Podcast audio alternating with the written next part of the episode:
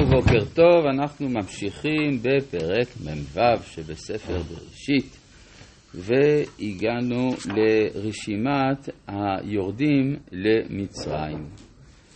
בפרק מ"ו פסוק ח', ואלה שמות בני ישראל הבאים מצרימה, יעקב ובניו, בכור יעקב ראובן. אז כאן יש לנו רשימה של שמות בני ישראל הבאים מצרימה. כפשוטו, זה השמות של בני ישראל, ובני ישראל הם הבאים מצרימה. אבל כמו כל דבר בתורה אפשר לקרוא בכמה אופנים, השמות של בני ישראל הם הבאים מצרימה. זאת אומרת שעם ישראל נושא שמות, וזה שונה מהאווירה המצרית. אנחנו נראה את זה בספר שמות, שבמצרים השם הולך הוא בטל. כלומר, עניינה של מצרים למחוק את הזהות, ושאחר כך היא חוזרת על ידי התגלות השם של הבורא אל משה. אבל אני מקדים כאן את המאוחר.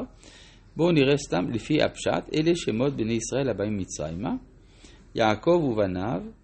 עכשיו, מוזר שיעקב נקרא בני ישראל. הרי הוא עצמו ישראל. אלא זה בא לומר שגם יצחק הוא ישראל. כלומר, אם יעקב הוא מבני ישראל, אז גם יצחק נקרא בשם ישראל. זאת אומרת שעל ידי הקמתה של האומה הישראלית, ההצלחה של ההקמה הזאת, אז מתברר שהאבות היו אבות האומה, ולא סתם אנשים פרטיים, ושהתוכנית הצליחה. אז זה השמות של בני ישראל ובישראל, יעקב ובניו, בכור יעקב ראובן, ובני ראובן חנוך ופלו וחצרון וחרמי, ובני שמעון ימואל וימין ועד ויחין וצוחר ושאול בן הכנענית. מי זאת הכנענית הזאת? זו לפי חז"ל דינה.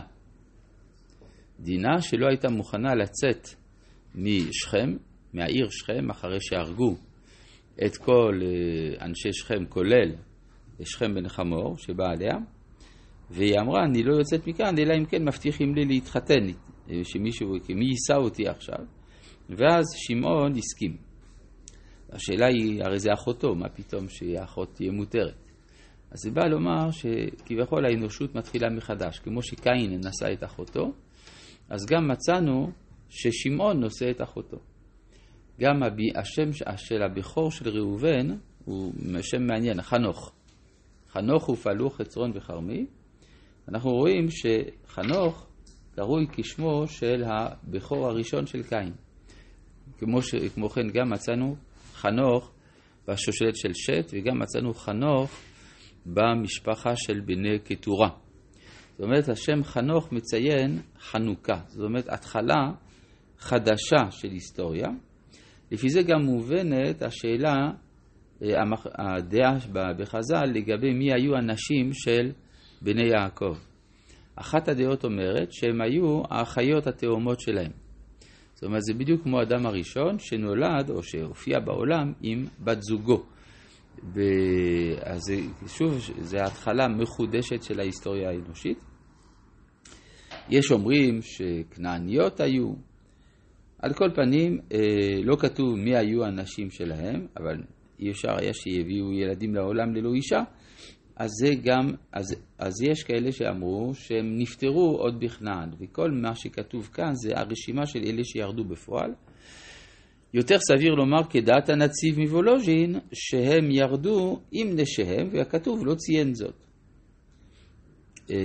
ובני לוי גר ראשון כעת ומררי, ובני יהודה ער ועונן ושלה ופרץ והזרח, וימות ער ועונן בארץ כנען, והיו בני פרץ חצרון וחמול.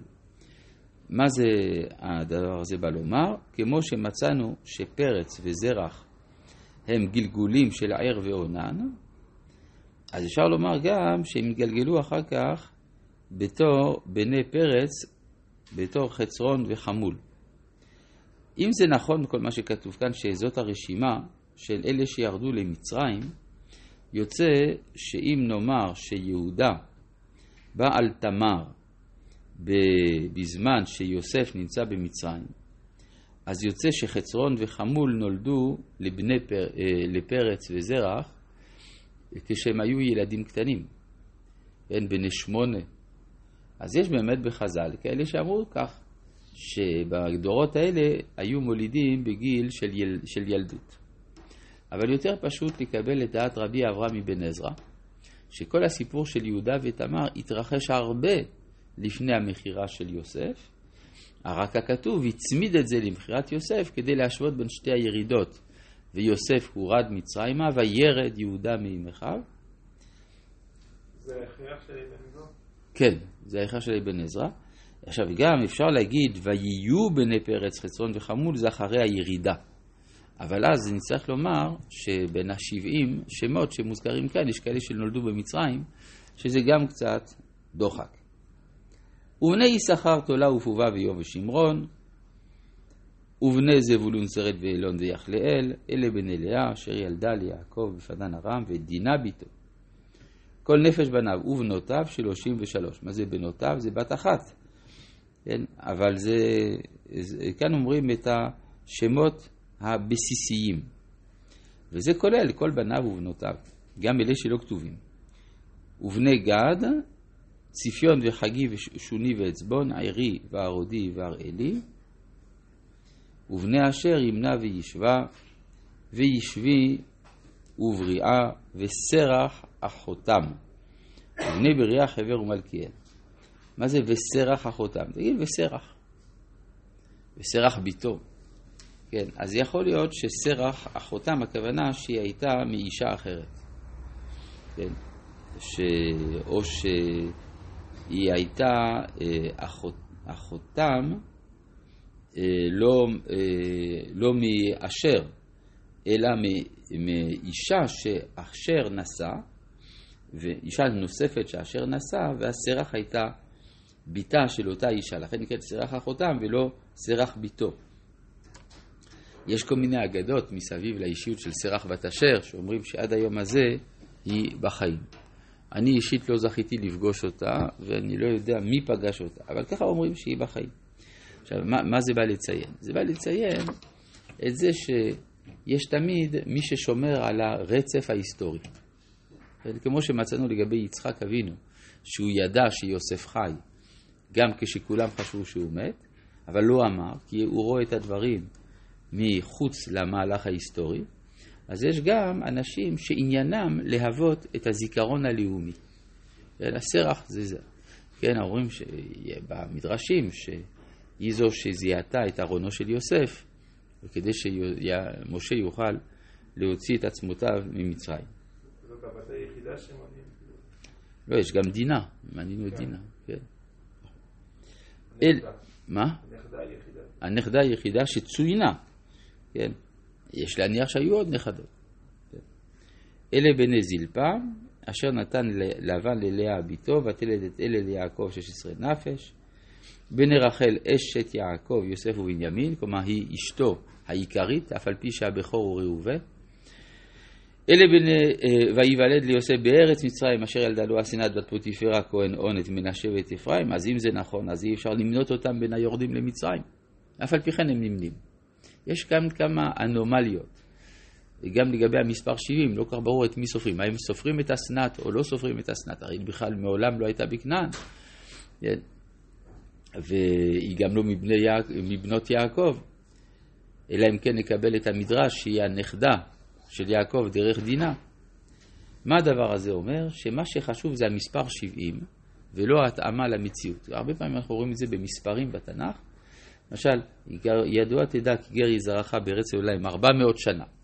זה לא היה ארבע מאות שנה. וגם שבעים שנה של גלות בבל זה לא שבעים שנה. אלא זה שבעים שנה איך שרוצים, ארבע מאות שנה איך שרוצים. בסוף מוצאים איזה מספר שמתאים. זאת אומרת, יש איזה מספר שהוא מספר טיפוסי, שמייצג איזשהו רעיון עליון, בספירות וכדומה, ואחר כך הוא צריך לנחות אל ההיסטוריה הממשית, ואז מוצאים איך להנחית אותו. ובני בנימין, בלע ובכר ואשבל, גירה ונעמן, יחי וראש, מפים וחופים וארד. זאת אומרת, אותו נער שנלחמים עליו, צריך לדעת שהוא כבר אבא של עשרה ילדים. כן? הוא בן שלושים ושש בערך, בזמן הסיפור הזה. כן? אלה בני רחל אשר יולד ליעקב, כל נפש ארבע עשר, ובני דן, חושים. דן, יש לו בן אחד וקוראים לו חושים, יש על זה מה להעריך.